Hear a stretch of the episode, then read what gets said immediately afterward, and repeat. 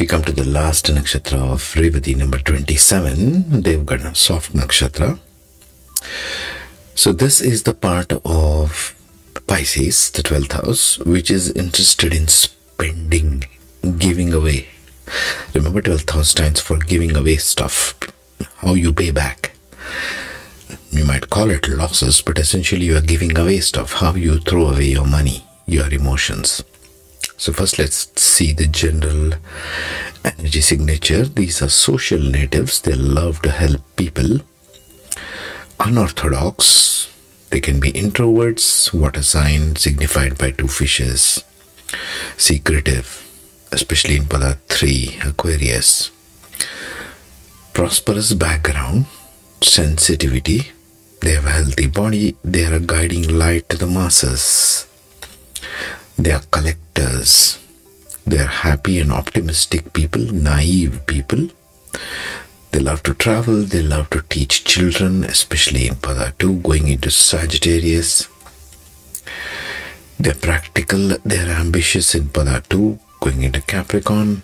Excessive dreaming, living in a fantasy land. This is the ocean, right? Pisces is the ocean. sort of a disillusion of stuff. They can get easily into addictions, they need nurturing and affection. They're very needy for this emotional body, after all. The final sign. What is the life lesson of this beautiful nakshatra? Finding, nurturing, and love with true companions, who is the nourisher for the self, in order to feed true caring for others. Very, very crucial for Pisces people if you have planets like Venus, you need to find a partner who is a true companion, not a fake one, not a gold digger kind of. Find true nurturing with true love true companions. Let's just put it all in one bag for the self in order to feed true caring for others. Revati loves to feed true caring for others. But where they get stuck is they are not having those true companions. That's the key word. So if you have Venus, for example, in Revati, then you need to find a true partner. If you're Mercury, you need to find a true friends. If you're Jupiter, you need to find a nurturing and loving guru. You see what I'm saying? Saturn, you need to find true companions at work in order to progress. So this becomes kind of a theme, a driving theme. Let us see what the hexagrams tell us first. Hexagram number 13. Tongren, fellowship with men. Tongren signifies the fellowship in cooperation. In the context of Revati, it is suggestive that nurturing relationships with true companions, true companions being the key, create a supportive network that fosters care for the world. This hexagram advises cultivating meaningful connections with true companions.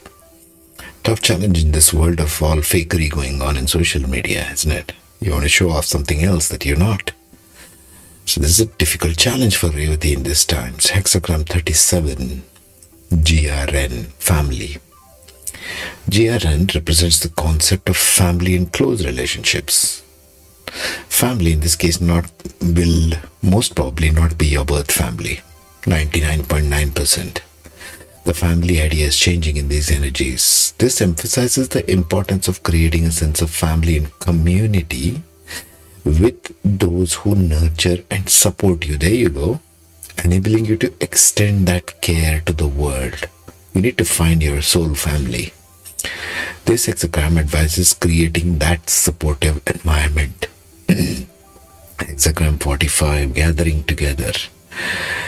Kui or gathering together symbolifies coming together with the true companions that can amplify the nurturing energy, creating a collective force for positive change in the world. This hexagram advises seeking unity with like minded individuals, the true idea of satsang, Not gathering a whole bunch of people and singing some vague songs, but having a heart connection. Hexagram 25. Wu Wang Innocence.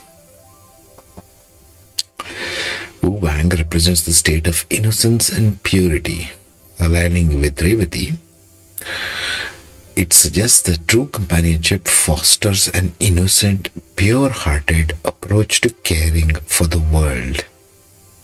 That's what true companions Revati is looking for. This hexagram advises maintaining sincerity and authenticity in your relationships. Authenticity with true companions can only be found with true companions. Hexagram 58. Dui the joyous lake signifies joy and celebration. It emphasizes that joy comes from nurturing relationships and the positive impact they have on the world. Revati wants to bring this positive impact, but it typically gets all fake companions. That's the problem. This hexagram advises finding joy in nurturing others. Hexagram 59 Huan Dispersion. This symbolizes the concept of dispersion and dissolving negativity. With Revati's life lesson, it suggests nurturing relationships can dispel negativity within the emotional body now and contribute to more caring for the world.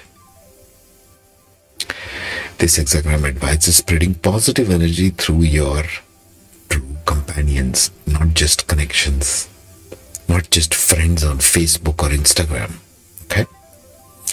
Let's see gene keys now. Start with gene key number one the gift of creativity. In this context, this gene key can guide individuals to creatively cultivate and nurture their relationships, fostering an environment where nurturing qualities can flourish. You want to bring nurturing to others. That's the drive of Revati. And yet, you're trying to find true companions, which is the challenge. Gene key number seven the gift of guidance. Guidance involves receiving and providing direction. Receiving first, then providing direction in this case. This suggests you assist individuals in seeking guidance from their relationship with true companions. Very key word in these days, especially the Instagram days, allowing them to navigate the path of nurturing and caring for the world. Gene key number 16 the gift of mastery. Mastery involves disciplined and focused application of energy. In this context, it is guiding individuals to master the art of nurturing and caring. More importantly, finding true companion as relationships as a platform for growth and development. Gene key number 24, the gift of silence, involves the transformative power of quiet contemplation. This gene key is guiding individuals to seek inner silence and reflection within their relationships, find out who the fake ones are, cut them out of your life, find a true companion, fostering deeper connections and understanding. Gene key number 27 the gift of preservation. Preservation involves protecting what is essential. In this case, it is asking preserving true companionships so important this day and age in this 2024 ensuring that they remain nurturing and supportive as they extend their care to the world. If you're not getting good nurturing and emotional caring for yourself Revati, you're not going to be of any use to the world. Trust me. Gene key number 37 the gift of equality. Involves recognizing inherent worth in all beings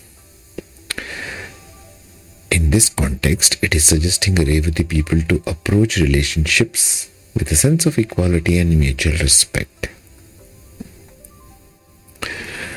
Fostering balanced and harmonious connections.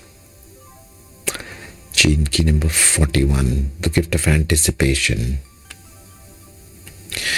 In this context, anticipation involves the ability to sense what is coming. Not so much relevant, let's just go through this. Anticipating the needs of their true companions. Oh, yes, you have a true companion. Are you nurturing that? And the world, allowing them to proactively nurture and care for both. Interesting. Key number 59 Gift of intimacy involves deep connection with oneself and another. This gene is guiding you to cultivate intimacy with the true companion first. Feed that self, feed yourself, feed your emotional body as deeply as you possibly can, humanly. That becomes becomes a foundation for nurturing and caring for others. That simple. This finishes our Nakshatra comparative studies. Thank you for participation. I hope you find time to reflect. It requires a lot of reflection. Use your gene key map, use your human design, and take it forward. I'll come up with some other things next time around. Until then, you take care, be safe, be happy, and find your true companion.